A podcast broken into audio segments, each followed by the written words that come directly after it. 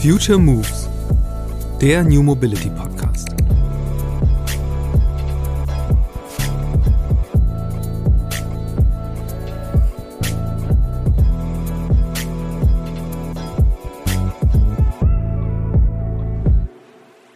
Wir planen eine Kapsel für erstmal für fünf Passagiere, also noch etwas klein.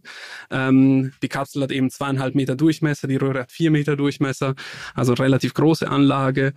Wir planen aber erstmal nur ein, nur ein Segment. Das heißt, wir planen erstmal mit nur 24 Meter. Es ist keine große Strecke, von der man von A nach B geht, aber es geht darum, erstmal ein Stück zu bauen, dort alles zu testen und dann idealerweise in der zweiten Iteration dann mehrere solche Stücke aneinander zu reihen und eine längere Strecke zu haben.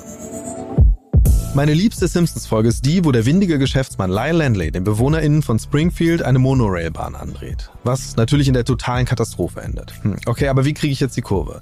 Denn tatsächlich habe ich nicht nur schöne Kindheitserinnerungen an die Einschienenbahn im Freizeitpark Rastiland in Niedersachsen, sondern eine echte Leidenschaft für neuartige und unkonventionelle Verkehrsmittel. Deshalb war ich regelrecht verzückt, als ich vor einigen Wochen mehr oder weniger durch Zufall festgestellt habe, am 12. August vor genau zehn Jahren hat Elon Musk sein Hyperloop White Paper veröffentlicht endlich ein Anlass für einen Future Moves Podcast zur Frage, wie steht es eigentlich um den Hyperloop? Immerhin entstand nach der Publikation des White Papers direkt ein irrsinniger Hype um die Idee einer Magnetschwebebahn, die mit der Geschwindigkeit eines Passagierjets durch eine luftleere Röhre rast. Das war die Zukunft. Aber was ist aus der Euphorie von damals geworden? Nach meinem Gespräch mit Gabriele Semino, Leiter des Hyperloop-Projekts der TU München, muss ich sagen, es sieht gar nicht so schlecht aus, dass ich schon bald meine erste Hyperloop-Fahrt unternehmen kann. Denn noch immer arbeiten weltweit diverse Teams an Hyperloop-Konzepten. Viele Komponenten der Technik sind einsatzbereit. Vor allem aber, in der Nähe der bayerischen Hauptstadt nimmt die TU München gerade ihre eigene Hyperloop-Testanlage in Betrieb. Die wurde in Realgröße geplant, zertifiziert und so können schon bald erste Personen mitfahren. Zumindest die paar Meter, die die Anlage misst. Auf jeden Fall bin ich jetzt doch ein bisschen angefixt. Denn ein europaweites Hyperloop-Netz könnte Flüge innerhalb des Kontinents komplett überflüssig machen, hat Gabriele mir vorgerechnet. Kleiner Downer, weil er eben kein windiger Salesman wie Lyle Landley ist, sondern Ingenieur, rechnet Gabriele frühestens in einigen Jahrzehnten mit der ersten echten Hyperloop-Strecke. Wenn du wissen willst, welche Herausforderungen bis dahin noch zu bewältigen sind, dann bleib dran.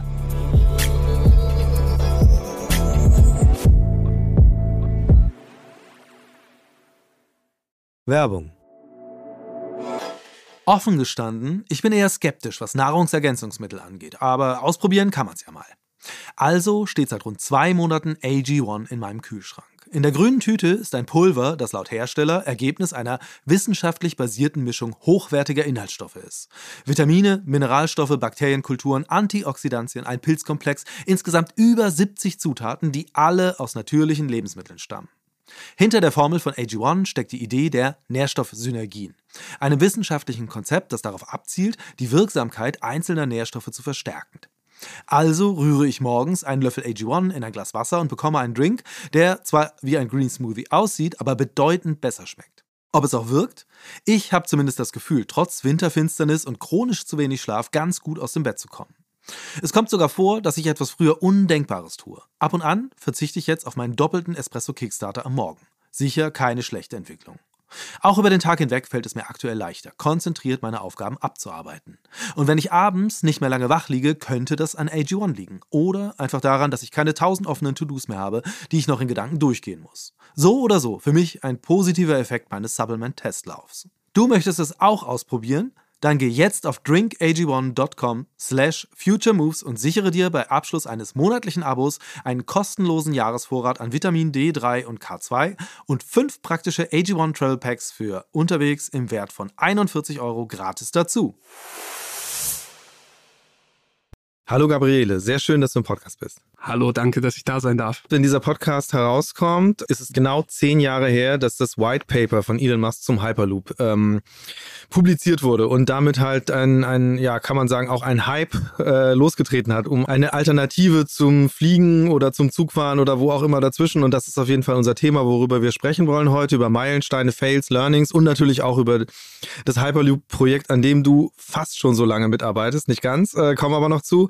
Zum Einstieg ähm, würde mich direkt mal interessieren, wie bist du damals äh, auf das Thema Hyperloop gekommen? Also wie war das? Hast du da, du hast äh, wirst damals was mitgekriegt haben von diesem White Paper, das wird was ausgelöst haben bei dir und dich am Ende dazu geführt haben, dass du eine tragende Rolle beim äh, Hyperloop-Projekt der TU München hast. Aber lass uns an den Anfang springen. Was war dein Einstieg ins Thema? Genau, vielleicht erstmal zu mir. Genau, mein Name ist Gabriele Semino. Ich bin jetzt inzwischen über sechs Jahren an dem Thema Hyperloop beschäftigt. Also nicht die, die volle zehn seit dem White Paper, aber schon eine ganze Weile. Ähm, vielleicht mal, um das einzuordnen, 2013 eben, August 2013, ähm, also vor ziemlich genau zehn Jahren, kam dieses White Paper raus, ähm, was eben schon mal in der ersten Runde an Hype und Runde an Initiativen äh, ge äh, gebracht hat mit sich, die an dem Thema arbeiten wollten. Ähm, was ist, was nochmal die nächste Stufe gebracht hat und wo ich dann auch dann zugekommen bin, ist, dass 2015 die Firma SpaceX, also einer der Firmen von Elon Musk, angefangen hat, einen Wettbewerb zu dem Thema Hyperloop zu organisieren, äh, die sogenannte SpaceX Hyperloop Pod Competition.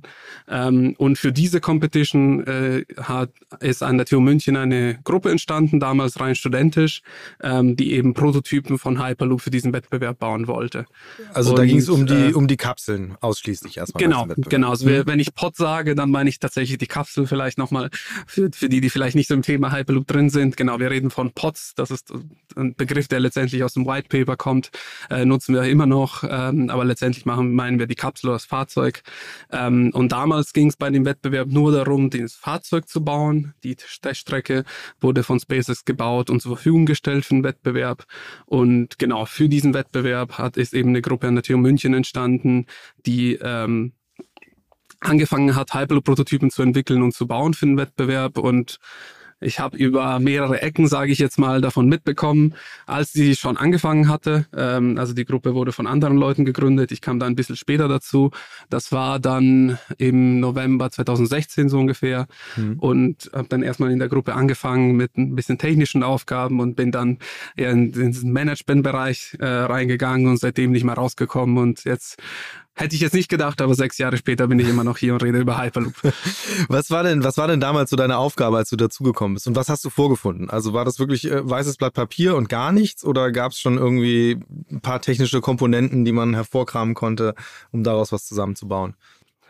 Nee, also, also als ich dazugekommen bin, war es eine Phase, die dieser der, erste, der allererste Prototyp für den ersten Wettbewerb war in der Fertigstellung ähm, und man hatte halt schon letztendlich den Prototypen fertig ausgelegt und erste Learnings schon ähm, und ich habe mit der Gruppe angefangen, die parallel für den zweiten Wettbewerb, mhm. der dann also der erste hat im Januar 2017 stattgefunden und der zweite Wettbewerb dann im August 2017. Für diesen Wettbewerb habe ich dann eben angefangen zu arbeiten. Wir hatten schon ein bisschen Learnings, wir hatten aber auch, äh, weil die Vorgaben des Wettbewerbs sich ein bisschen geändert haben, auch die Aufgabe im Endeffekt Neues zu entwickeln und auf neue Ideen zu kommen. Ich war damals für das Schwebesystem zuständig und habe magnetische Simulation gemacht. Ich habe einen Physik-Hintergrund aus dem Studium und da kam das irgendwie dann doch ganz gelungen, wenn man sich mit ein bisschen mit diesen magnetischen Feldern auskennt. Ähm, und für, ich glaube, das waren insgesamt fünf Monate oder sowas haben wir halt diese Simulation gemacht ähm, und dann hat man dann jemand gebraucht, der die Projektleitung übernimmt und so bin ich da reingerutscht, äh, dass ich das dann übernommen habe. Äh, bevor wir darüber sprechen, was seitdem passiert ist und vor allen Dingen auch, was jetzt genau äh, das, das Projekt der TU München ausmacht und was so eure Pläne gerade sind, wo ihr gerade steht, lass uns diese gesamten zehn Jahre äh, mal angucken, was insgesamt auf dem Feld passiert ist. Also was waren so ähm, jetzt aus deiner Perspektive als jemand, der sehr tief im Thema drinsteckt, äh, was waren so die richtigen Meilensteine und äh, wo waren wo waren vielleicht auch die Fehlschläge und äh, diese Sachen, wo du dich dran erinnerst, so, okay, das hat zwar dem Projekt Aufmerksamkeit äh, gebracht, aber die Sache an sich nicht so viel weiter. Mhm. Also ähm, vielleicht, wie, wie, gesagt, wenn wir von vorne anfangen, 2013 kam das White Paper raus im August. Im White Paper stand letztendlich drin, also das war das erste Mal, wo dieser Name Hyperloop, beziehungsweise ich glaube, Elon Musk hat es vorhin schon in einem Interview genannt, aber letztendlich war das, wo dieses Name Hyperloop wirklich in die Presse reingekommen ist. Ähm, und was, äh, was man dazu sagen soll zu diesem White Paper, ähm, ähnliche Konzepte gab es schon mal davor. Ähm, das heißt, diese Idee von einem Transport von Passagieren im Vakuum ist nicht ganz neu, sondern mhm. die, die hatte man schon im, im, im 20. Jahrhundert schon ein paar Mal. Es gab sogar schon Patente dazu, ähm, die inzwischen nicht mehr gültig sind, aber damals wurde die Idee schon mal vorgeschlagen. Ähm, ich sag mal so, was dieses White Paper gemacht hat, ist die Idee ein bisschen neu verpackt. Also erstmal mit dem schönen Namen verpackt. Absolut. Ähm, und der hat auf jeden Fall gut funktioniert. ja, der, der hat tatsächlich gut funktioniert. Ähm, technisch ein bisschen neu verpackt, also ein paar Sachen vorgeschlagen, ähm, die technisch neu waren, aber im Endeffekt halt der dieser Idee, diesen sehr, sehr schnellen Transport zwischen Städten mittels einem Vakuumtunnel ähm, nochmal, sagen wir mal, mit, nochmal mit mit Hype wieder in, in dieses Diskurs gebracht äh, und wirklich dazu, dazu geführt, dass halt mehrere äh, Teams weltweit angefangen haben, sich mit der Idee nochmal zu beschäftigen. Also vielleicht auch wirklich zum White Paper, da stand eben drin, äh, Tesla und SpaceX, es wurde auf beiden Seiten veröffentlicht, soweit ich das in Erinnerung habe. Äh, und Elon Musk selbst wollen sich mit dem Thema nicht zu tief beschäftigen, weil ja. sie anderes zu tun haben und hoffen, dass halt Leute die Idee aufnehmen, ähm, weil letztendlich äh, man damit halt äh, viele Probleme lösen könnte. Und tatsächlich ist es auch so, wenn man jetzt mit der Geschichte ein bisschen weitergeht, kurz nach dem White Paper ich glaube, wenige Monate später gab es die erste Firma, die gegründet worden ist, äh, die damit angefangen hat in ja. Los Angeles. Kurz darauf, 2014 war das dann, glaube ich, äh, die zweite Firma wieder in Los Angeles, die damit sich beschäftigt hat. Also das waren ganz, ganz von Anfang an die ersten Firmen. Ähm, Beide Firmen gibt es heutzutage noch. Äh, eine ist Hyperloop Transportation Technologies, soweit ich weiß, immer noch mit Sitz in Los Angeles. Ähm, die andere hatte über die Jahre mehrere Namen, heißt heute wieder Hyperloop One. Mhm. Ähm, ich glaube, Sitz ist immer noch in Los Angeles, wobei die Hauptinvestoren in Dubai sitzen. Ähm, genau, das waren so die ersten Firmen, die entstanden sind. Ähm, wie schon vorhin dann, erwähnt, das war dann auch die Zeit der, der vielen Renderings, wenn ich das so richtig ableite. Also wo man auf einmal dann äh, nicht nur diese Zeichnungen aus dem White Paper hatte, die kennt man ja auch, die so ein bisschen eben wie so Ingenieurszeichnungen waren und dann kam ja irgendwann richtig so die glossy Illustrationen und Videos, wo dann schon irgendwelche Pfeile durch Röhren geschossen sind. Also das ist jetzt, da reden wir jetzt über diese Startups, die da um die Ecke gekommen sind damit. Genau, genau. Also die, die ersten ausführlicheren Renderings, wenn man so will, aber auch wirklich die ersten Iterationen davon kommen mhm. schon aus, dem, aus den Jahren. Also die, die Firmen haben, also vor allem äh, einer von den beiden hat wirklich äh, stark mit sehr viel Kapital von Anfang an, also die, da waren auch sehr viele Space, ehemalige SpaceX-Mitarbeiter involviert, ja. soweit, soweit ich das mitbekommen habe, aus Geschichten. Und die haben sehr, relativ stark mit einer großen Mannschaft angefangen, ähm, daran zu arbeiten, sehr viel Kapital. Ähm, und ähm, genau, der nächste Schritt, ähm, wo wir dann auch in, ins Spiel gekommen sind, war eben dieser Wettbewerb, der dann, ich glaube, August 2015 angekündigt worden ist, also ziemlich mhm. genau zwei Jahre später, also nach dem White Paper, ähm, wurde eben angekündigt, dass man, dass man einen Wettbewerb organisieren würde. Solche Wettbewerbe sind übrigens gar nicht so unerhört. Also es gab in verschiedenen Bereichen für neuen Technologien öfters mal ähm, Wettbewerbe. Ja, es gibt ja mit dem X-Prize gab es ja auch äh, für genau. Weltraumprojekte und so weiter und äh, medizinische genau, Projekte, glaube ich. Der Tricorder soll doch auch erfunden werden. Ich weiß gar nicht, wie es darum steht. Genau, also, also äh, öf öfters hat man schon mal gehört, dass man für neue Technologien, um die am Anfang zu pushen, man erstmal einen Wettbewerb organisiert. Ähm, und so war das eben auch bei Hyperloop. Man hat angefangen, diese SpaceX Hyperloop Pod Competition, wie vorhin genannt, ähm, zu organisieren organisieren. Und ähm, da ging es darum, eben SpaceX hat eine 1,2 Kilometer lange Röhre auf einer Spur einer Straße im Industriegebiet um Los Angeles gebaut und hat dann Teams aus der ganzen Welt eingeladen und es ja. haben sie auch die offizielle Zahl ist nie veröffentlicht worden, aber wahrscheinlich über 1000 Teams gemeldet wow. für diesen Wettbewerb. Warst du beim ersten Mal schon dabei auch? Äh, nee, tatsächlich nicht tatsächlich nicht.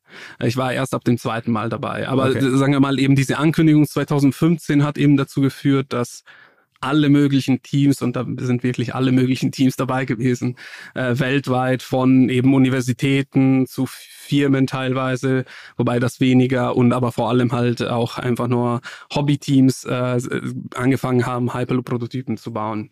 Und letztendlich, was geblieben ist, vor allem bei diesem Wettbewerb, sind vor allem die studentischen Teams beziehungsweise mhm. die Universitätsteams, also seien es rein studentisch oder auch mit Mitarbeitern, ähm, die über die Jahre, weil insgesamt gab es vier Wettbewerbe zwischen Januar 2017 und August 2019 gab es insgesamt eben vier Runden von dem Wettbewerb, wenn man so will. Und ähm, dafür haben eben studentische Teams die Prototypen gebaut. So kamen wir auch ins Spiel. Also so ist es eben auch an der TU München entstanden, dass man von diesem Wettbewerb gehört hat und ein paar Studenten ähm, innerhalb einer größeren studentischen Organisation, die viele Projekte hat, hat damals dieses neue Projekt sozusagen aufgemacht und äh, angefangen hat, diese Prototypen zu bauen. Was hat dich denn daran gereizt, damit zu machen?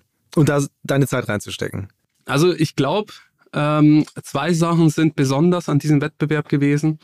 Ähm, die eine ist, äh, dass man halt die Möglichkeit hatte, was zu bauen in, in einem sehr kurzen Zeitraum. Mhm. Ähm, das heißt, als Student äh, macht man natürlich auch sehr viel äh, Vorlesungen und Theorie und Übungsblätter und alles Mögliche. Und das ist natürlich wichtig, um die Grundlage zu haben. Aber auf der anderen Seite ist es auch genauso wichtig, die eigene Fähigkeiten in, in einem Projekt umzusetzen. Und äh, die Erfahrungen, die man da auch sammelt, gehen über dem, der reinen Theorie sozusagen hinaus, sondern wirklich in die Praxis. Ähm, das heißt, das war eben eine Sache. Ich wollte, ich hab, war damals auf der Suche nach einem Projekt, wo ich in einem Team zusammen äh, wirklich was von vorne bis hinten durchziehen kann und am Ende irgendein Ergebnis haben, was nicht nur eine bestandene Klausur ist, sondern halt ein ja. bisschen drüber hinaus. Das ist die eine Sache.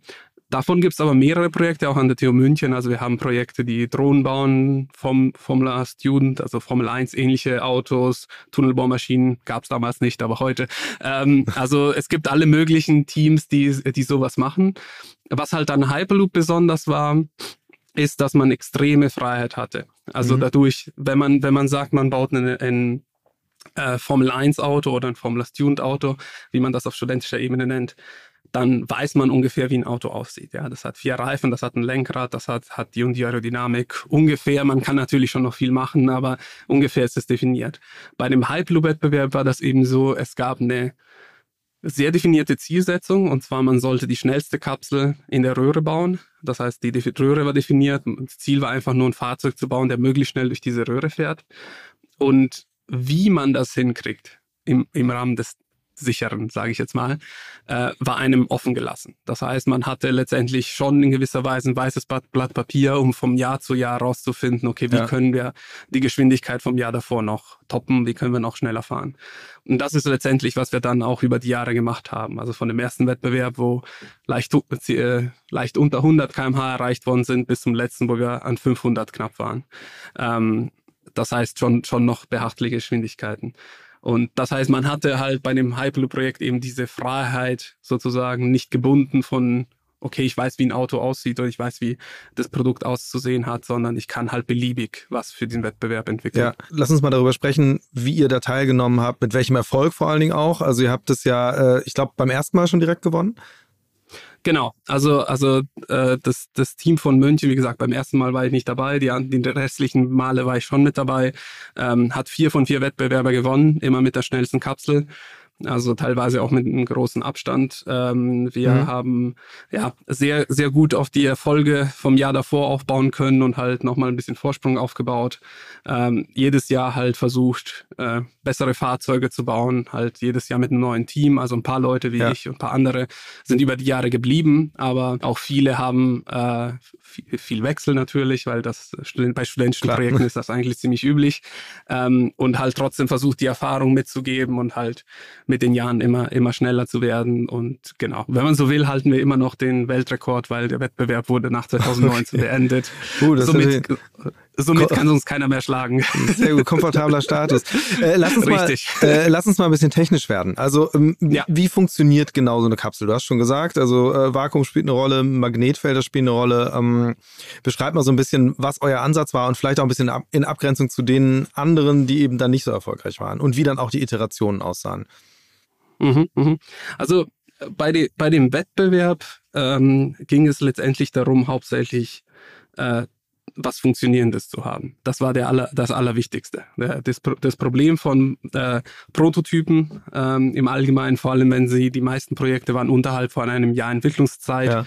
ist, dass viele der Prototypen, die am Wettbewerbstag auftreten, gar nicht funktionieren oder die versuchen am Wettbewerbstag aufzutreten, mhm. gar nicht funktionieren. Das heißt, das Wichtigste für uns bei jedem Projekt war am Ende was Funktionierendes zu haben, was wenn man die Elektronik, der Elektronik sozusagen sagt, jetzt fahren, dann fährt es auch. Ja. Ähm, das war nicht ganz einfach, das ist, woran die meisten Teams gescheitert sind. Ähm, wir haben auch in gewisser Weise Glück gehabt bei Prototypen, bei neuer okay. Technik, die ungetestet ist, zählt ein bisschen Glück auch dazu. Aber auf der anderen Seite auch eben diese Erfahrung, die wir über die Jahre mitgenommen haben.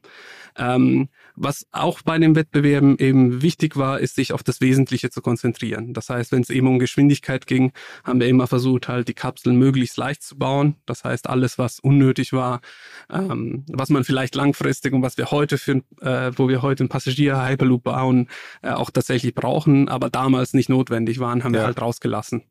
Äh, und Ziel beim Wettbewerb war eben Geschwindigkeit, also hohe Geschwindigkeit zu erreichen. Das heißt, das, was damals über alles anderem ging, war die sogenannte Leistungsdichte. Ja. Das heißt, wie viel Leistung nimmt man mit in Batterien und Motor, äh, gerechnet in, in, in Leistung in Kilowatt oder in äh, ähm, PS, wenn man so will. Und ähm, auf der anderen Seite, wie viel wiegt man? Und äh, wir hatten schon bei der zweiten Kapsel ein ähnlichen Verhältnis wie ein Formel-1-Auto. Mhm, okay. ähm, und beim letzten Prototypen war es eine großen Ordnung besser. Also ähm. da war wirklich beachtlich halt, wie gesagt, konzentriert auf möglichst viel Leistung, auf möglichst wenig Gewicht.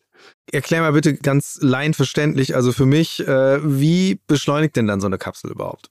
in dieser Röhre? Also, also, wie funktioniert das? Äh, genau, also, also vielleicht muss man eben da an dieser Stelle auch ein bisschen unterscheiden zwischen äh, was beim Wettbewerb eben war, waren es halt letztendlich Elektromotoren, die das geschafft haben, die Kapsel auf hohe Geschwindigkeit äh, zu bringen. Ähm, was beim Wettbewerb tatsächlich auch in gewisser Weise irgendwann mal der limitierende Faktor war, ist, wenn man nur für Geschwindigkeit optimiert, was letztendlich Ziel des Wettbewerbs war, dann fallen halt bestimmten Sachen weg, die man aber eigentlich für die Hyperloop-Entwicklung braucht. Das heißt, wie es ist manchmal schwierig für diese Wettbewerbe ein Ziel zu definieren, der mhm. gleichzeitig einfach zu messen ist, für einen Wettbewerb geeignet ist und parallel ähm, ideal geeignet ist, um die Hyperloop-Forschung voran oder die Hyperloop-Entwicklung voranzubringen. Das heißt, auch bestimmte technische Entscheidungen ähm, waren damals so, dass man die explizit für einen Wettbewerb getroffen hat und nicht unbedingt für einen Hyperloop-Passagiertransport. Äh, vielleicht was eben interessanter ist, ist, wie soll Hyperloop langfristig funktionieren? Wie stellen ja. wir uns einen Hyperloop vor, den wir, den wir, äh, der Passagiere transportieren kann über lange Strecken auf großer Geschwindigkeit? Und da gibt es letztendlich drei wichtige Technologien, die man hinkriegen muss. Das erste ist die Vakuumröhre. Das ist jetzt erstmal unabhängig vom Fahrzeug, aber das ist die eine wichtige Komponente, die bei einem Wettbewerb, sagen wir mal, von SpaceX übernommen worden ist. In dem, was wir jetzt machen, zu dem wir auch gleich kommen, ist es wieder unsere Verantwortung. Ja. Aber letztendlich braucht man eine Röhre, ähm, die zwei Rollen hat. Einerseits muss die geschlossen sein, das heißt, man muss ein Vakuum ziehen können. Und äh, das heißt, sie muss möglichst dicht sein, es soll möglichst wenig Luft reingehen. Ähm, das ist die eine Komponente, dass man eben ein Vakuum drin hat. Oder vielleicht mal, um das technisch genau zu sagen, wenn ich Vakuum sage, dann meine ich ein Teildruck, äh, normalerweise so um die 10 Millibar. Also für Leute, die wirklich krasse Vakuumanwendungen machen, ist es noch kein Vakuum. Okay. Es ist ein grob, es ist ein grob Vakuum für Vakuumanwendungen, aber es ist für, für Passagiertransport, sage ich schon, noch was Besonderes und Vakuum genug. Ähm, das ist die eine Rolle der Röhre. Die andere Rolle der Röhre ist, einen Fahrweg zu bieten, wo die Kapsel fahren kann. Fahrweg meine ich einfach nur zum Beispiel bei einem, bei einem, bei einem Auto wäre es die Straße, bei einem, ja. bei einem Zug wäre es die Schiene. Beim Hyperloop ist es halt ein anderer Fahrweg, der eine andere Form hat. Das heißt, das ist die Rolle der Röhre. Die zweite Aufgabe, die, die Roll, äh, Technologie, die wichtig ist, ist Schwebesystem. Das heißt, wir können äh, diese hohe Geschwindigkeiten sag mal 900 kmh oder was auch immer man dann am Ende erreichen wollen wird, ähm, nicht erreichen mit klassischen Schiene, sage ich jetzt ja. mal, oder mit einem Gummireifen oder was auch immer. Das heißt, was man haben will, ist ein Schwebesystem. Ähm, worauf wir heute gehen, sind hauptsächlich magnetische Schwebesysteme, das heißt auf Anziehung basierte, man nennt es elektromagnetisches Schwebesystem. Ähm, letztendlich ist es, man hat ein Permanentmagnet und eine Stahlschiene wie halt einen Kühlschrank. Man lässt es aber nicht ganz anziehen, sondern man sorgt dafür, dass es halt in einem gewissen Abstand bleibt, nach mhm. oben gerichtet und somit schwebt die Kapsel. Das ist die zweite Technologie, Vakuum- und Schwebesystem. Letzte Technologie ist Antrieb. Wir müssen nach vorne fahren können. Ähm, bei dem Wettbewerb haben wir sehr hohe Beschleunigungen erreicht, weil das Ziel des Wettbewerbs war, äh, wenn man Passagiere an Bord hat, geht es nicht. Ja, es soll ja kein ähm, äh, keine Achterbahn werden, sondern es soll ja. eine, eine Beschleunigung haben, ähnlich einer U-Bahn oder ein Zug oder ein Flugzeug maximal. Ähm, aber es gibt ganz klare Vorgaben, was man für Beschleunigung Passagieren zutrauen kann. Die sind in einem angenehmen Bereich. Aber man braucht ein Schwebesystem, der einerseits eben kontaktlos ist. Das heißt, man kann keinen Kontakt haben. Es macht keinen Sinn zu schweben und irgendwo anders Kontakt zu haben. Und zweitens soll es halt langfristig eben diese großen Geschwindigkeiten halten können, das heißt eben eine große Leistungsdichte haben, ähm, auch wieder. Das sind so die drei zentralen Aspekte, um die großen Geschwindigkeiten zu erreichen. Ähm, nur wenn die alle drei zusammenarbeiten, sozusagen, kann man diese große Geschwindigkeiten ja. erreichen. Und was man zusätzlich halt hat, dank des Vakuums, ist halt, dass man trotz der hohen Geschwindigkeiten eben ziemlich energieeffizient ist. Ähm, um das jetzt kurz zusammenzufassen, also erstmal der große Unterschied äh, jetzt zu Magnetschwebebahnen, äh, die ich jetzt kenne, äh, die es ja auch schon gibt, ist, dass es eben nicht äh, auf, auf einem Magnetfeld schwebt, sondern dass es eigentlich eher so Wuppertaler Schwebebahn mäßig ist, aber in der Röhre kann man das so so verkürzend sagen?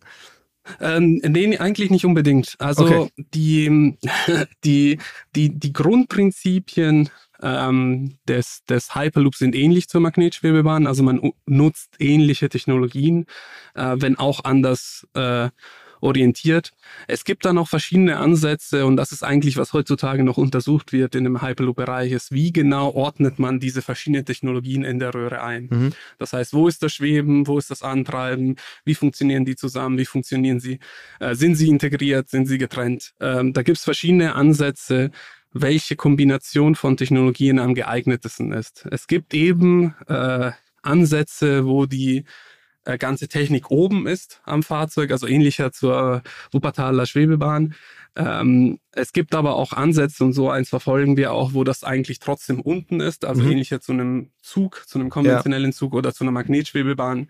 Ähm, wobei auch da hat man aufgrund auch der Form der Röhre ein anderer Ansatz, wie man die Sachen platziert, äh, dann, damit es besser in der Röhre passt. Ähm, aber wie genau, dass man, man das lösen wird, ist tatsächlich noch in der Diskussion, sage ich jetzt mal, und in der Untersuchung. Ja. jeder untersucht es für dich und man spricht drüber miteinander, äh, wie man das am besten lösen wird. Wie, wie ist überhaupt so der aktuelle Status in, in dieser ganzen Landschaft? Weil du hast schon selbst erwähnt, es gab zwei kommerzielle Startups, die relativ früh äh, an mhm. den Start gegangen sind. Wann haben die ihre ersten Hyperloops äh, in Betrieb gehabt? Äh, naja, es hängt davon ab, was man als Hyperloop definiert. Ja. Also wenn man, wenn man als Hyperloop ein System definiert, der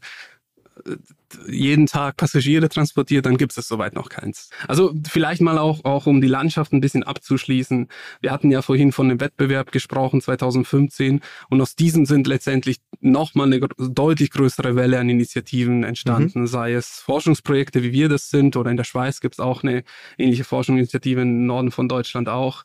Ähm, in, in anderen Ländern sind es Startups oder auch die mit Universitäten zusammenarbeiten. Das heißt, vor allem in Europa, würde ich sagen, sagen, weil die erfolgreichsten Teams bei den Wettbewerb waren auch alle aus Europa, ähm, sind, ist sehr, sehr viel dann mit der mit dem Wettbewerb sozusagen entstanden.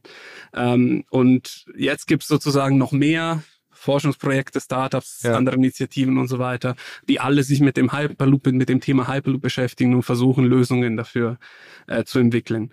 Was der Stand letztendlich ist, ist, es gibt weltweit ähm, paar wenige Teststrecken, Testanlage verschiedener Art. Die, sagen wir mal, weit, am weitesten fortgeschrittene Teststrecke, die wir gesehen haben, war eben von einer dieser zwei Firmen, die, ähm, also die, die 2014 gegründet worden ist, da, damals ich weiß nicht, zum Zeitpunkt, wo sie die Teststrecke gebaut haben, hießen sie wahrscheinlich auch schon noch Hyperloop One, aber die haben wirklich ja. sehr, sehr oft Name gewechselt. ähm, ist, also die hießen zwischendurch Virgin Hyperloop, jetzt heißen sie wieder Hyperloop One, ich weiß es nicht mehr genau. Ähm, auf jeden Fall, ähm, die haben in Nevada eine 500 Meter Teststrecke gebaut. Ähm, wenn man Hyperloop-Teststrecke äh, googelt, ist das wahrscheinlich das erste Bild, was aufkommt. Ja. Äh, 500 Meter gerade Strecke ähm, gebaut, wo sie eben mit einem Pod, also mit verschiedenen Fahrzeugen ihre Technik getestet haben. Ähm, das ist die längste Teststrecke, wenn man will, nach der Teststrecke von Elon Musk, wobei die Teststrecke von Elon Musk einen relativ kleinen Durchmesser hatte. Die hatte schon, glaube ich, dreieinhalb Meter, also schon eine richtig großen Ordnung. Ähm, die, die längste und ausgereifte Teststrecke, ähm, die es gegeben hat. Wobei man auch dazu sagen muss, dass soweit wir das aktuell wissen von der Firma, die das die Technik, die sie da erprobt haben, das Konzept, was sie da erprobt haben, ist inzwischen nicht mehr das, was sie hauptsächlich verfolgen. Okay. Ähm, das heißt, da heißt es, es gab wohl auch irgendwelche Erkenntnisse aus der Teststrecke, die dazu geführt haben, dass man sich wieder für andere Sachen entschieden hat. Ähm, sonst gibt es verschiedene kleinere Teststrecken, ähm, die aktuell gebaut werden, verschiedene Teststände, verschiedene Testanlagen für Subsysteme oder integrierte, ähm, die eben versuchen, Aspekte zu testen oder Sachen schon im integrierten Zustand. Ähm, aber letztendlich die versuchen, die Grundlagen der Technik soweit zu untersuchen, um auch rauszufinden von den vorhin angesprochenen verschiedenen ähm, Arten Hyperloop umzusetzen, wenn man so will, ja. verschiedene Lösungsansätze, äh, da eben ein paar Schlüsse zu ziehen, was könnte eigentlich ganz gut funktionieren, was funktioniert besser, was funktioniert schlechter. Und äh, um jetzt mal wieder auf euer Projekt zurückzukommen, weil das ist ja tatsächlich auch, äh, äh der Anlass ist zwar das Jubiläum, aber der Grund sozusagen, weswegen wir sprechen, ist ja auch, dass ihr selbst jetzt äh, einen wichtigen Schritt ähm, gerade dabei seid, einen wichtigen Schritt zu gehen, äh, was die Weiterentwicklung eures Systems und Testmöglichkeiten angeht. Ähm, was macht ihr gerade? Was plant ihr da? Genau, äh, und darüber rede ich natürlich auch sehr gerne. Äh, und zwar von den angesprochenen Testanlagen, äh, die, die gerade gebaut werden, ähm, bauen wir auf jeden Fall auch eine und ich würde auch sagen eine der größeren. Und zwar, was wir aktuell planen, ist eine Teststrecke in Echtgröße. Und wenn ich Echtgröße sage, dann meine ich Passagiergröße. Das bedeutet, unser Fahrzeug, unser Pod ist eben so ausgelegt, dass man als Mensch drin stehen kann, dass man ja. eine normal große Tür hat. Und das ist ist letztendlich der ausschlaggebende Maß für alle, für die ganze Entwicklung drumherum. Ähm, das heißt, die Kapsel hat nach Maße, nach Standardmaße eine normal große Tür. Man kann als äh, normal großer Mensch reingehen und man kann in der Kapsel sitzen. Wir haben, wir planen eine Kapsel für erstmal für fünf Passagiere, mhm. also noch etwas klein. Ähm, die Kapsel hat eben zweieinhalb Meter Durchmesser, die Röhre hat vier Meter Durchmesser, also relativ große Anlage. Wir planen aber erstmal nur ein, nur ein Segment. Das heißt, wir planen erstmal mit nur 24 Meter. Es ist keine große Strecke, von der man von A nach B geht, aber es geht darum, erstmal ein Stück zu bauen, dort alles zu testen und dann idealerweise in der zweiten Iteration dann mehrere solche Stücke aneinander zu reihen und eine längere Strecke zu haben. Ähm, was eben diese Teststrecke besonders macht, ist eben einerseits, äh, dass die eben diese Passagiergröße hat. Zweitens, ähm, wir planen da eben die drei vorhin genannte Systeme zu integrieren. Also ein Vakuum, es ist mhm. eine Vakuumröhre, eine äh, Betonröhre, äh, die wir, in der wir schon das Vakuum ziehen können. Es hat ein Schwebesystem integriert und es hat ein Antriebssystem integriert. Antrieb natürlich auf keine großen Geschwindigkeiten, weil ja, es erstmal ein kurzes Segment ist, aber immerhin sind alle, alle Aspekte drin. Ähm, was auch eben ganz besonders ist, ist nicht nur die Passagiergröße, sondern auch, dass die für Passagiertransport zertifiziert ist. Das heißt, also ihr könnt Sicherheit, da reingehen. Wer sich traut, kann sich da reinsetzen. Wer sich traut, äh, natürlich nicht am ersten Tag. Ja, ja. also so, so lebensmüde äh, muss man auch nicht sein. Aber wir, es ist eine Testphase geplant, aber es ist ein Zertifizierungsprozess zusammen mit dem TÜV Süd ähm, angegangen worden, ähm, wo man eben die, die Testanlage nach, man nennt es Maschinenrichtlinie, zertifiziert hat. Und TÜV Süd ist der einzige Zertifizierer, der überhaupt eine Hyperloop-Guideline rausgebracht hat. Mhm. Und das heißt, anhand von dieser Guideline äh, machen wir das gerade mit denen, die Tester, äh, die, unser Design wurde untersucht, das war der erste Schritt. Und jetzt, wo der gebaut wird, wird nach und nach geprüft ähm, und in Betrieb genommen. Und somit hätte man dann die ähm, europaweit erste Anlage, die wirklich Passagiergröße hat und für den Passagiertransport zertifiziert ist. Und wenn alles gut läuft, können wir äh, demnächst dann Passagiertests fahren. Was kostet sowas?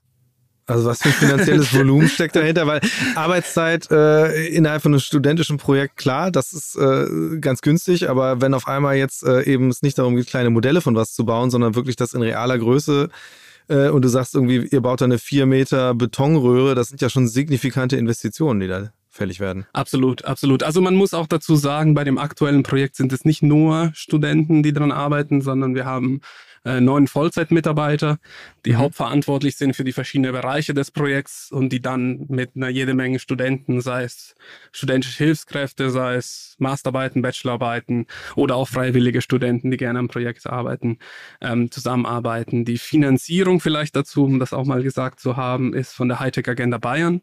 Also das ist ein großes Forschungsvorhaben hier der Staats, der bayerischen Staatsregierung ähm, für, um, für die, um die Forschung voranzubringen, vor allem im, im Bereich äh, Deep Tech, also von ja. Technologien, also Hochtechnologie-Themen. Ähm, und da eben einer der Aspekte, die da gefordert werden, ist Hyperloop. Ähm, die genaue Zahl werde ich mal nicht verraten, aber ich kann mal nur sagen, es sind mehrere Millionen, äh, die, die, die sowas kostet.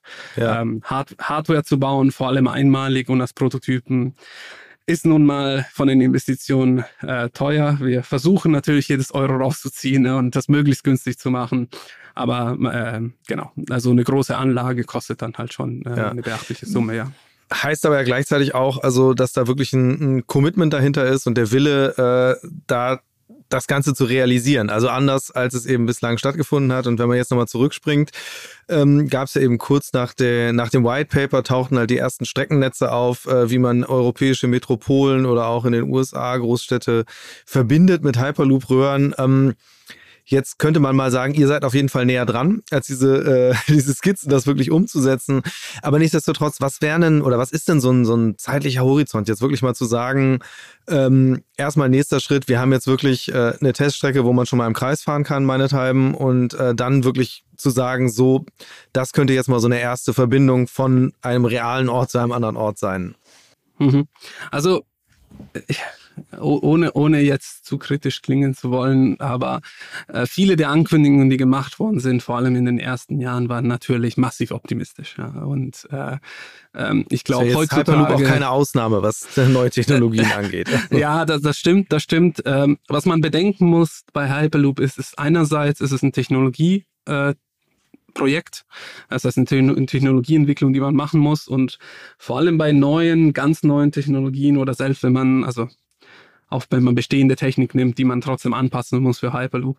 Ähm, ganz genau, wie lange das dauert, kann es niemand je genau Klar. sagen. Man kann Schätzungen machen, man liegt dann plus minus richtig, ähm, aber äh, das ist die eine, äh, eine Komponente. Die andere Komponente bei Hyperloop, wenn, wenn halt gesagt wird, in äh, ein, zwei Jahren werden wir von München nach Berlin fahren oder sowas, ist das Hyperloop zusätzlich ein Infrastrukturprojekt ist. Und ähm, ohne, ohne jetzt äh, unbedingt auf die ganzen, ganz langen Infrastrukturprojekten schauen zu wollen, die wir in Deutschland teilweise haben, ist es trotzdem so, dass der Bau von so einer Strecke halt dauern würde. Und zwar, und zwar mehr, und das, das war viele Jahre. Das heißt, man muss, wenn man, wenn man, wenn man solche ähm, sagen wir mal, wenn man solche Schätzungen macht, immer halt bedenken, dass dann auch eine große, eine, also nach der Technologieentwicklung eine lange Bauphase folgen würde.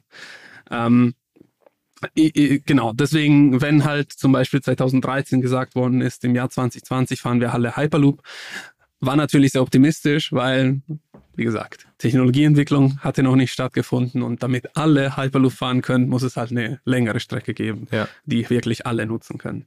Ähm, so, jetzt sind wir inzwischen 2023. 2020 ist noch niemand mit Hyperloop gefahren. Das heißt, wir sind, ähm, wir sind äh, über diese ersten Deadlines, die man gesetz, sich gesetzt hatte, noch ein bisschen weiter. Ich glaube, aktuell befinden wir uns schon äh, in einem Stadium der Technik, wo wir von einem äh, guten, also in einem guten Reifegrad sind, in dem Sinne, dass wir langsam sehen, dass verschiedene Firmen und verschiedene ersten Projekte ähm, aufgebaut werden, die tatsächlich anwendungsnah sind. Äh, ja. Es gibt Anwendungen und äh, Projekte, die auch eher im Cargo-Bereich gehen, das heißt, wo es um Warentransport geht. Äh, wir konzentrieren uns hauptsächlich auf das Passagierthema, also auf den Passagierbereich, Passagiertransport. Ähm, aber es gibt ein paar Projekte in Italien, wurde letztens eine Machbarkeitsstudie angekündigt für eine Strecke für Cargo in dem, in dem Fall. In Holland wird länger an der Teststrecke gearbeitet, in Spanien wurde auch mal was angekündigt. Das heißt, es gibt schon ein paar Projekte europaweit, aktuell hauptsächlich, und in den arabischen Ländern wird immer wieder was angekündigt angekündigt, obwohl man da nie genau weiß, ähm, wie viel dahinter steht. Ähm, aber es, es gibt jetzt schon ein paar Projekte, äh, wo es wirklich jetzt um Technologieentwicklung und also Weiterentwicklung der Technologie zu einem Reifegrad, wo man ja. wirklich äh, sagen kann, dass es eine Technologie an die Anwendung findet und wo es auch wirklich einen Anwendungsfall gibt.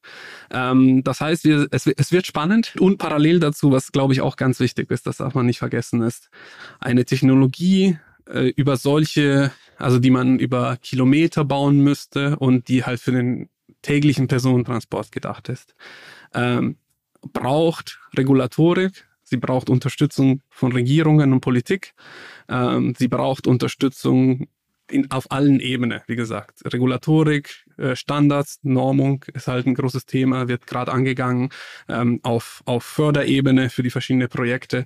Ähm, also wenn man sich vorstellt, wie die Luftfahrt heute ist oder die Eisenbahntechnik, ja. so eine ähnliche Säule oder so einen ähnlichen Bereich muss man halt aufbauen. Und da gibt's sehr, sehr viele Aspekte und sehr, sehr viele Leute, die zusammenkommen sollen und so äh, langsam aber stetig bilden sich eben diese ganzen Gruppen, es bilden sich die verschiedenen äh, Player, die man dazu braucht, es bildet sich ein Ökosystem. Ähm, und ähm, nach und nach sieht man eben, ich habe schon ein paar Projekte angesprochen in Europa, sieht man auch, dass lokale Regierungen, aber auch die Europäische Union äh, immer mehr Aufmerksamkeit für, auf dieses Thema ähm, ja. geben und immer mehr aus immer mehr Richtungen kommt, okay, wir wissen, das kann, das, das wird äh, geben oder das kann es das kann's geben, das sollte es geben, sage ich jetzt mal. Und äh, man, man sollte das auch fördern, damit es gibt. Tatsächlich bin ich auf das Thema Hyperloop äh, mal wieder aufmerksam geworden, nachdem ich es seit lange abgetan hatte, als äh, ja, schönes Fantasiegebilde und so ein paar Leute machen da noch irgendwas, aber so richtig kommt das nicht in Tritt, dass ich gesehen hatte, dass eben die Europäische Kommission, also dass da dran gearbeitet wird, eben genau solche, solche Richtlinien äh, zu erstellen und wirklich zu gucken oder auch zu evaluieren, glaube ich, inwieweit man wirklich Personentransport per Hyperloop, äh, welches Potenzial das hat, also äh, als europäisch oder paneuropäisches äh, Transportsystem. Und da war ich total überrascht, weil ich dachte, okay, dann ist das ja doch irgendwie äh, seriöser, als ich jetzt äh, gedacht hätte. Ähm, aber äh, ja, ich frage nochmal, hast du, hast du, würdest du, würdest du irgendeine Jahreszahl mal nennen? Also, wo du sagst, so mit dem, mit, als skeptischer Wissenschaftler nicht zu optimistisch, sondern wo du wirklich sagst, wenn ich mir das im Kalender eintragen will, da kann ich endlich mitfahren. Wann wäre so die früheste, das früheste Datum? Na, also wie gesagt, wenn alles gut läuft, planen wir in, in unserem kleinen, also unserer kleinen Teststrecke schon sehr bald zu fahren. Ja, klar. Aber äh, jetzt ist vielleicht auf, auf einer längeren, längere Teststrecke gedacht. Also, also ich glaube, wo, wo das, das Ziel, was sich ähm, was man im Hyperloop-Bereich jetzt sagen wir mal diskutiert, ist 2030 die Technik so weit zu haben, dass man eben Strecken bauen kann.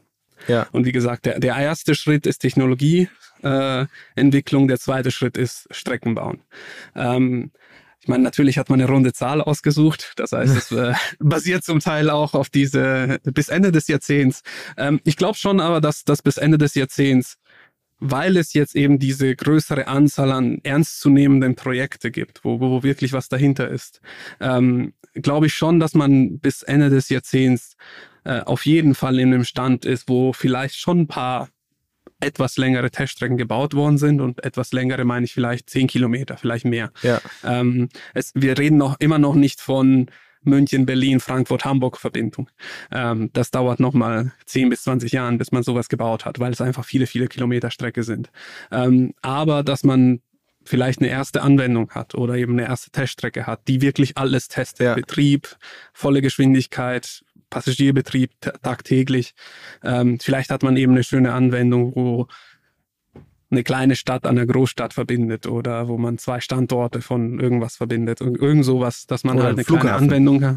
Oder ein Flughafen. ne? ich, ich, ich, ich, höre schon da was, eine nächste Frage raus äh, bei, der, bei der Nennung vom Flughafen. Aber ähm, letztendlich selbst im Flughafen wäre in, in, in gewissem Sinne auch eine gute, ein guter Test, weil wir eben von ein paar zehn Kilometer äh, reden.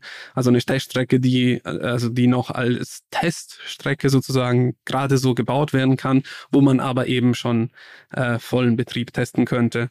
Ähm, das wäre so äh, Ziel der Sache, dass man diese Teststrecke hat. Und ich glaube, das ist realistisch bis Ende des Jahrzehnts, damit man dann halt im nächsten Jahrzehnt und im übernächsten Jahrzehnt anfangen kann. Ja. Ähm, äh, wirklich Großstädten miteinander zu verbinden. Und dann müssen wir in der Lage sein, wenn die Technologie einmal entwickelt ist, die auch möglichst schnell umzusetzen. Äh, da kommt man in, in dem Thema Infrastrukturbau, was äh, äh, wo wir in den letzten Jahren äh, eher schlechtere Headlines äh, lesen als, als positive Headlines, aber da müssen wir wieder besser werden, äh, schneller und effizienter zu bauen.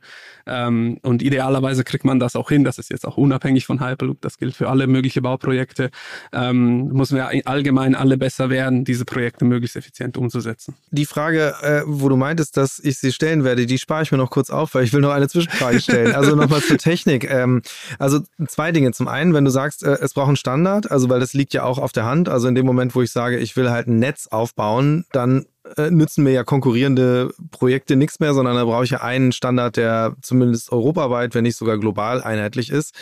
Äh, wie kriegt man das überhaupt hin? Das ist die eine Frage. Und das andere ist ähm, auch zur Technik selbst. Ähm, wie, wie energieeffizient ist das eigentlich? Also ist das, weil das ist ja ein Faktor, der jetzt auch nicht unwesentlich ist. Und ich meine, Bahn weiß man, ist halt geschwindigkeitsmäßig limitiert bis zu einem gewissen Punkt, ähm, ist aber dafür halt, äh, weiß man auch, wie Energie da eingesetzt wird, wie verhält sich das beim Hyperloop.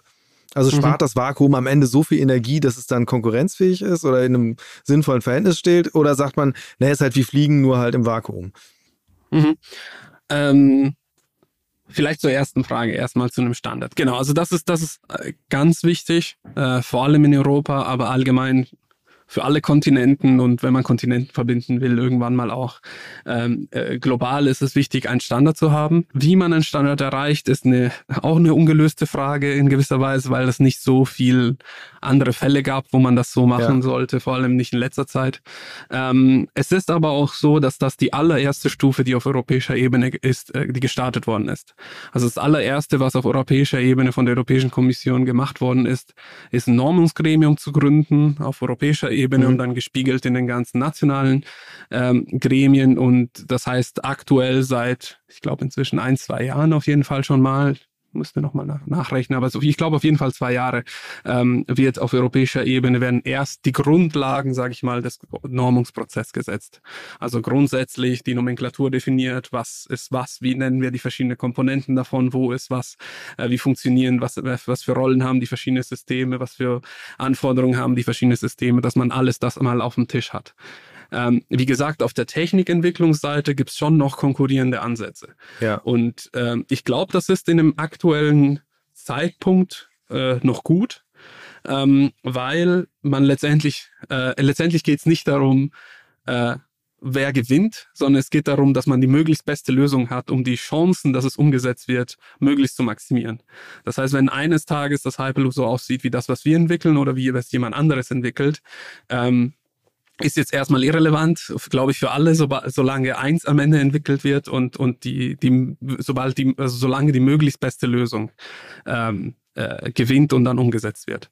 Ähm, und auf der anderen Seite ist es auch so, viele konkurrierende Ansätze aus der Technik, die nicht in, integrierbar sind, sind natürlich langfristig schlecht. Das darf es nicht ja. geben. Es darf nicht Deutschland eine Technik umsetzen und äh, Frankreich eine andere und dann gibt es keinen Hyperloop, der von Deutschland nach Frankreich fahren kann. Das, das sieht man ja auf, den, auf, auf, der Schiene sieht man ja eben genau das, was da Genau, also die, die Schiene hat genau solche Probleme, aber die Schiene ist halt ein mehrere hundert Jahre altes System, der dam damals wurde nicht, äh, die war die europäische Integration, sage ich jetzt mal, nicht so weit wie heute. Ähm, und, und die Geschwindigkeit der Schiene ist halt trotzdem niedriger. Ähm, ja. Vor allem, wenn wir von einem System reden, der halt diese hohe Geschwindigkeit erreicht und wirklich dafür gedacht ist, einen Kontinent zu verbinden, dann brauchen wir ein einheitliches System. Da, darum kommen wir nicht drum rum. Ähm, aber selbst, wie gesagt, die, die verschiedenen techn technologische Ansätze, die nicht miteinander arbeiten können, sind langfristig nicht möglich. Das heißt, man wird irgendwie zu einem Standard konvergieren. Aber es ist vor allem, wenn wir äh, in die Zukunft denken, in einem, an einem Zeitpunkt, wo es eine Umsetzung gibt, wo, wo das kommerziell umgesetzt werden soll. Es ist durchaus gut, wenn es am Ende verschiedene Firmen, verschiedene Player gibt, verschiedene äh, und verschiedene Rollen.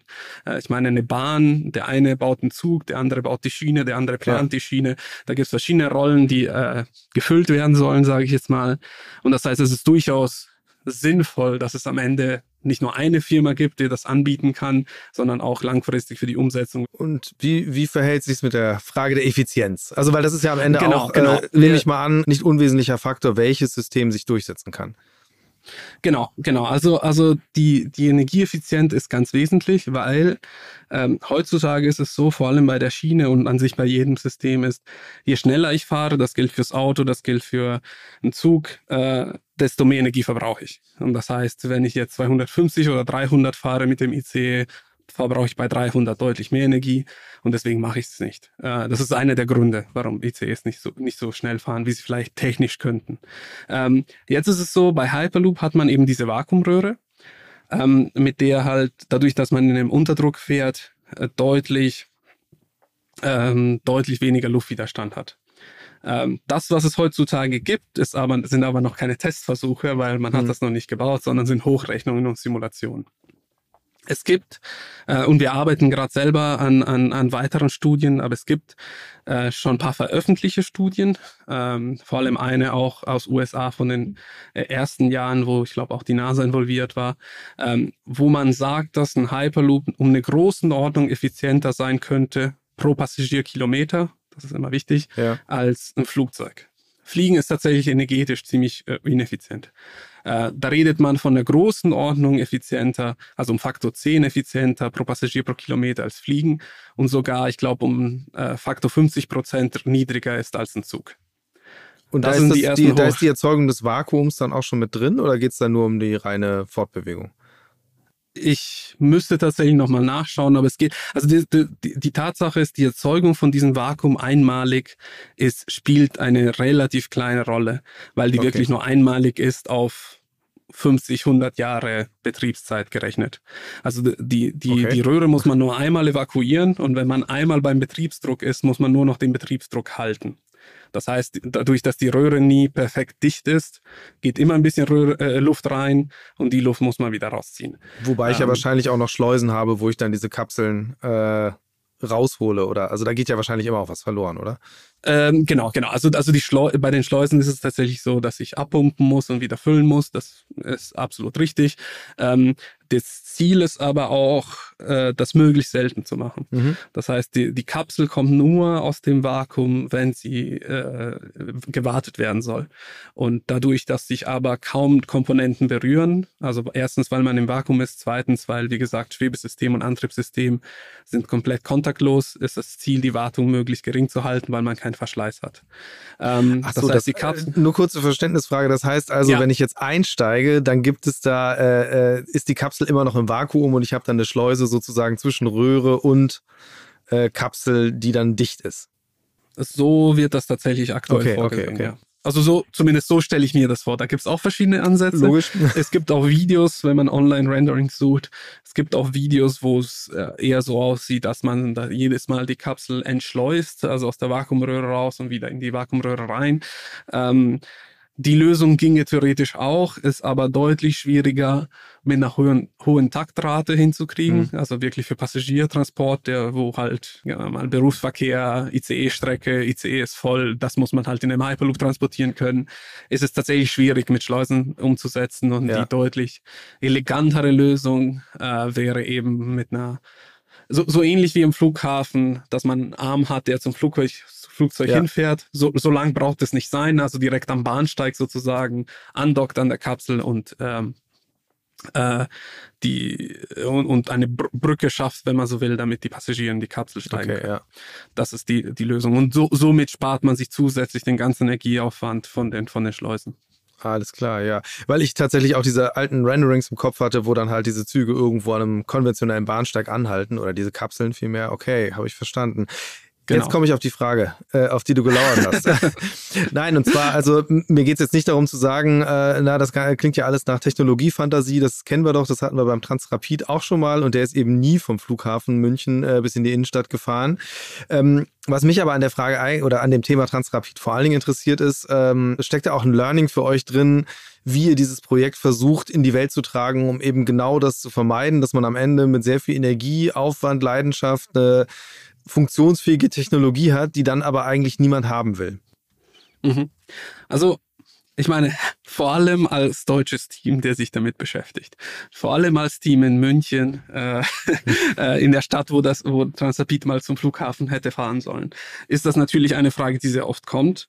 Aber auch als Team in München ist es so, dass wir in München heutzutage immer noch die ThyssenKrupp Transrapid GmbH haben, die heutzutage immer noch den einzigen fahrenden Transrapid in Shanghai betreibt. Hm. Ähm, das heißt, die, das Know-how ist zwar weniger da, als es mal war, aber es ist tatsächlich noch da und äh, in gewisser Weise auch für uns zugreifbar. Ähm, also ich glaube, wenn man halt diesen Vergleich Transrapid Hyperloop äh, zieht, muss man ein paar Sachen bedenken. Das eine ist, die Transrapid-Technik war damals sehr, sehr vorgeschritten für die eigene Zeit.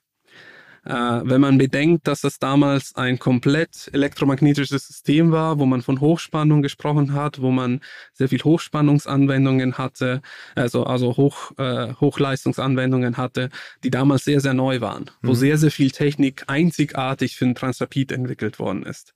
Ähm, das ist heutzutage nicht mehr so. Elektrifizierung ist heute zum Beispiel ein Riesenthema. Ähm, und viele der Technologien, die man heute in dem Hyperloop ansetzen würde, musste man nicht explizit nur für Hyperloop äh, ja. entwickeln, sondern man kann bestehende Systeme für Hyperloop äh, anpassen. Also das heißt, man nimmt, man baut auf ein bestehendes System, also bestehende Systeme, bestehende Komponenten, die schon teilweise in der Massenproduktion sind. Das heißt, man hat eine enorme Erfahrung, auf die man aufbaut und äh, vor allem im Bereich Elektrifizierung. Ähm, parallel ist es auch so, ähm, Transrapid hatte halt ähm, zwei Probleme, sage ich jetzt mal. ähm, die damals schon große Vorteile gewesen wären, aber nicht Vorteil genug waren anscheinend, ja. technisch gesehen. Und zwar erstens, die Geschwindigkeit von Transrapid war etwas schneller als ein ICE, hm. aber man musste ein komplett neues Netzwerk bauen. Das heißt, das ist das erste Problem, man war nur ein bisschen schneller. Und obwohl man bisschen effizienter war, energetisch gesehen, ja. war man eigentlich in dem Moment, wo man Spitzengeschwindigkeit 400 gefahren ist, trotzdem energieineffizienter. Also man hat trotzdem mehr Energie verbraucht als, als ein ICE bei 250 oder 300. Ja. Ähm, das heißt, man hätte ein komplett neues Netzwerk bauen müssen, um nur ein bisschen schneller zu fahren. Nur für bestimmten Strecken wäre es tatsächlich besser gewesen als ein äh, also Flugverkehr. Ähm, und äh, das Ganze trotzdem für mehr Energie. Äh, und damals noch mehr als heute war Energiesparen nicht so wichtig, wie das vielleicht heutzutage ist und vor allem auch elektrifiziert Energie zu fahren. Also wenn, ich, wenn ich mich damals nicht irre, kam sogar teilweise von den Grünen, die Lösung für solche Strecken haben wir schon, es nennt sich Flugzeug. Ja. Heutzutage würde okay. man das Gleiche nicht sagen. Heutzutage würde man das Gleiche nicht sagen, weil die Prioritäten, vor allem in Richtung Elektrifizierung, haben sich massiv geändert. Ähm, das heißt, wenn man das bedenkt und halt das parallel bei Hyperloop sieht, ist halt, bei Hyperloop wäre es eben deutlich schneller. Also nicht nur, also klar muss man ein Netzwerk auch für Hyperloop neu bauen ja. und man muss schauen, dass die Kosten davon in dem, im Rahmen sind. Aber man würde ein neues Netzwerk bauen, der nicht ein bisschen besser ist, sondern radikal besser ist für, also wenn man sich die Reisezeiten Stadt zu Stadt anschaut, ähm, der energetisch und wie gesagt, das sind Hochrechnungen. Im Klar. Detail werden wir das noch sehen, wenn wir das bauen. Aber der energetisch sogar effizienter sein soll als eine ECE-Strecke. Selbst wenn wir bei dem gleichen wie eine ECE-Strecke landen, aber zweimal oder dreimal so schnell fahren, mhm. wäre es ja auch ein Riesenvorteil. Ja. Ähm, mit dem man äh, Flüge in Europa komplett vermeiden könnte vor ein paar Wochen hat Frankreich entschieden, wenn man eine Zugverbindung hat, die zweieinhalb Stunden dauert, darf man nicht fliegen. Also es darf ja. keine Flüge in dem Bereich geben. Wenn wir diese zweieinhalb Stunden Regeln auf den Hyperloop übertragen, heißt es, in ganz Europa gibt es keine Flüge mehr. Ähm, man kann zwischen zwei beliebigen Städten, die eine Hyperloop-Anbindung haben, innerhalb von zweieinhalb Stunden in Europa auf jeden Fall fahren. Äh, das heißt, wir bräuchten gar keine Flug Flugzeuge mehr äh, in diesem kurzen Streckenbereich, wo sie ziemlich ineffizient sind. Also ein Flugzeug ist auf einer Langstrecke dann wieder effizienter als auf einer Kurzstrecke. Äh, das heißt, da würde man Hyperloop ansetzen, der effizienter ist. Und wir bewegen uns in einem, in einem Bereich, also in einem historischen Bereich, sage ich jetzt mal, in einer Zeit, wo die Energieeffizienz und die Elektrifizierung und die Emissionsfreiheit letztendlich eines Systems deutlich wichtiger ist, als es vielleicht vor 20 Jahren war. Ja. Es gibt sehr, sehr viele Sachen, die Hyperloop ähnlich zu einem Transrapid machen und auch in der Schwierigkeit der Umsetzung. Ähm, aber vor allem aus einer technischen Seite und auch auf einer ähm, Nachfrageseite für so, so ein System ähm, sehe ich durchaus sehr, sehr deutlich bessere Chancen als, als, als ein Transrapid. Ähm, Letztendlich ist aber, muss man aber auch dazu sagen, Transrapid ist gescheitert, weil es teuer war, weil es die Vorteile, also Kosten-Nutzen-Verhältnis vielleicht nicht äh, optimal waren am Schluss, aber auch rein politisch, also zu einem großen Teil politisch. Ja. Man hat sich damals letztendlich am Schluss nach vielen, vielen Jahren Entwicklung gegen dieses System entschieden. Ist es für euch auch ein Argument, ein bisschen äh, tatsächlich keine konkreten Strecken zu benennen oder so? Also nicht diese Bilder zu schaffen, die einen dann so angreifbar machen? Naja, also, also ich, ich, ich meine, äh, konkrete Strecken äh, würde ich sowieso erst nennen, wenn es äh, entweder ein konkretes Interesse von der jeweiligen lokalen Regierung ähm, oder wenn es eine, zumindest eine detaillierte Studie für eine Strecke gibt. Und ähm, ich meine, äh, konkrete Strecken könnte man sich jedes beliebige Paar an europäischen Großstädten aussuchen und wenn man Artikel liest, gibt's alle möglichen Beispielen von Frankfurt-Paris zu, was wir normalerweise als Beispiel nutzen, ist München-Berlin oder München-Hamburg. Die Holländer versuchen Amsterdam mit Paris oder mit Frankfurt zu verbinden. Also jeder hat ein Lieblingspaar an Städten, die sie verbinden würden. Ähm, Im Endeffekt, äh, keiner dieser Strecken ist schon so konkret geplant, dass ich heute sagen kann, ja, ja, die erste Strecke wird bestimmt München-Frankfurt sein. Ja. Ähm, das können wir heute nicht wissen, deswegen kann ich das heute auch nicht äh, sagen und im Detail benennen. Auch weil äh, die meisten Studien, auch die, die wir gemacht haben, beschäftigen sich erstmal mit einer groß, also auf einer, auf einer High-Level-Ebene, welche Städte in Europa könnte man verbinden, welche Städten, was sind die ja. ersten Top 30 Städte, die man mit dem Hyperloop verbinden würde. Das ist die Vision letztendlich 2050, wie das äh, aussehen könnte. Äh, welche konkrete Strecke zuerst gebaut werden würde das, das ist im Detail noch, nicht, noch nie untersucht worden. Deswegen werde ich da auch nicht spekulieren. Nee, nee, nee. Ich finde es ich find's tatsächlich am Ende auch eine spannende Frage, weil, also muss man ja eben auch sehen, so wenn du sagst, okay, 2050 könnte ein realistisches Ziel sein, dass man wirklich mal so ein Streckennetz hätte, äh, das dann schon operiert, dann wären wir immer noch 20 Jahre früher dran als der Deutschlandtakt äh, bei der Bahn. also von daher, ähm, und daraus, also wenn man sagt eben, man, man würde ein neues ähm, Verkehrssystem parallel zur Bahn, ergänzend zur Bahn etablieren, das würde ja auch, also könnte ja auch Auswirkungen haben, dann tatsächlich auf äh, Investitionen, die man dann bei diesem älteren System tätigt. Aber das äh, ist klar, das sind Fragen, die äh, noch weit in der Zukunft liegen, beziehungsweise vielleicht nicht ganz so weit in der Zukunft liegen sollten, damit man jetzt nicht Ressourcen ähm, an der falschen Stelle ähm, fest in ich, Beton gießt sozusagen. Ja, vielleicht, vielleicht zwei Aspekte davon. Also ich meine, ein ganz wichtiger Aspekt, wir haben ja schon gesagt, mit dem, also Hyperloop im Zusammenspiel mit dem Flugzeug wäre eben, dass man Kurzstreckenflüge, die energetisch ineffizient sind und meistens auch nicht sonderlich profitabel sind, äh, für, für Fluglinien, für Fluggesellschaften eben ersetzt und innereuropäisch eben Hyperloop fährt und also wenn man über den Ozean fliegen soll, ja. sage ich jetzt mal, dann ist es ein ganz klarer Anwendungsfall, der immer für ein Flugzeug äh, bleiben wird. Aber genauso interessant ist eigentlich das Zusammenspiel mit der Bahn, denn äh, heutzutage ist es so, dass man halt ein Schienennetz hat und man versucht, möglichst viele Passagiere zu transportieren, vor allem in Deutschland haben wir das Problem, möglichst viel Hochgeschwindigkeit, aber wir wollen auch noch Regiozüge haben und wir wollen noch möglichst viel Cargo auf der Schiene transportieren, um möglichst wenig LKWs auf der Straße zu haben. Und ja, die Schiene versucht alles das zu lösen und alles das zu kombinieren und dann passiert genau das, dass halt ein ICE aufgrund von dem verspäteten Cargozug oder Regionalzug jetzt langsamer fahren muss, weil der davor steht. Ähm, das heißt, der Zusammenspiel, der sehr interessant wäre, ist, wenn wir uns vorstellen, es gibt jetzt ein System, der hohe Geschwindigkeit hat ähm, und der die Großstädten miteinander verbindet, dann könnte man letztendlich die meisten ICE-Strecken auflösen, die bräuchte man nicht mehr. Und die Strecke für, also die, die Schiene für hohe Kapazität, zum Beispiel Cargozüge, äh, sehr lange Cargozüge, die ohne Proble problemlos langsamer fahren können, weil Cargo ist selten so dringend wie ein Passagier. Ja. Ähm, könnten deutlich mehr Kapazität transportieren und könnten deutlich mehr LKWs von der Straße wirklich runterbringen auf einem System, der vor allem, wenn er kleine Geschwindigkeiten fährt, sehr effizient ist, deutlich erwartungsärmer ist, wenn er langsamer fährt und tatsächlich diese große, also die, das Potenzial hat, die LKWs von der Straße zu nehmen auf die Schiene wenn man eben nicht das kombinieren muss mit einem Passagiertransport. Ich ja. habe mal, äh, jemand von der Bahn meinte mal, äh, jedes Mal, wo ein ICE von der Strecke weggenommen wird, auf den gleichen Platz auf der Schiene, der ein ICE nimmt, ich meine jetzt nicht nur einen ja. Zugplatz, sondern zusätzlich die ganzen Abstände, Abstände und so weiter, kann man drei Cargozüge verteilen. Das heißt, wenn man jetzt überlegt, jedes Mal, wo eine Hyperloop-Strecke hinzukommen würde, würde man die ICEs für diese Strecke ersetzen und man hätte Potenzial für Cargo oder für Regionalzüge, die auch bleiben würden.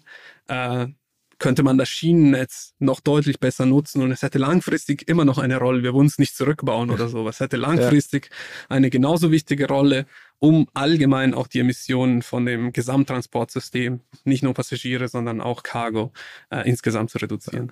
Da machst du auf jeden Fall eine schöne Rivalität auf. Ich bin mal gespannt, wie das Ganze sich weiterentwickeln wird. Ähm, ich würde gern zum Schluss noch einmal äh, zu einer Rubrik kommen im Podcast, und zwar der Mix der Woche. Ähm, da geht es darum, welche Mobilität, welchen Mobilitätsmix im Alltag eigentlich meine GästInnen haben. Wie sieht das bei dir aus?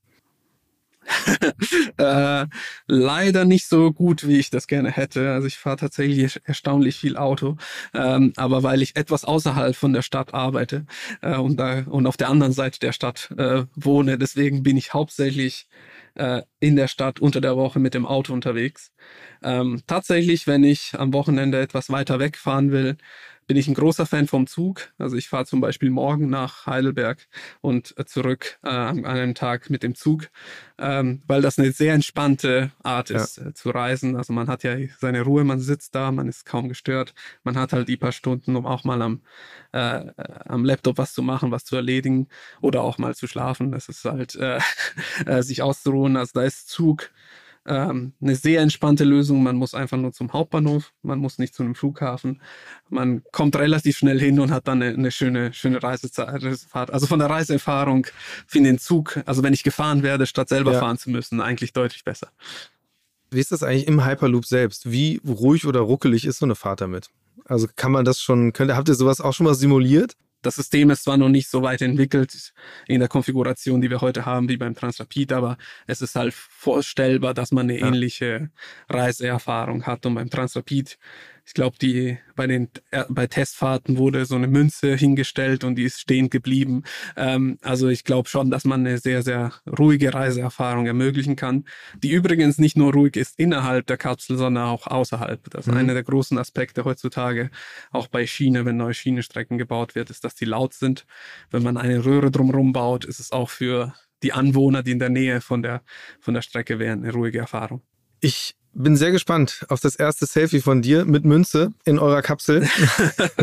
Drückt euch die Daumen und ähm, ja, bin, bin wirklich sehr neugierig, wie die Technologie sich weiterentwickeln wird und äh, ja, was wir da noch zu sehen bekommen. Und man muss ja fast sagen, zu Lebzeiten. Aber so ist das nun mal bei großen Infrastrukturprojekten. Auf jeden Fall vielen Dank für das Gespräch. Vielen Dank, wir arbeiten weiter dran. Danke sehr. Future Moves, ein Podcast von OMR und Hamburg Messe und Kongress.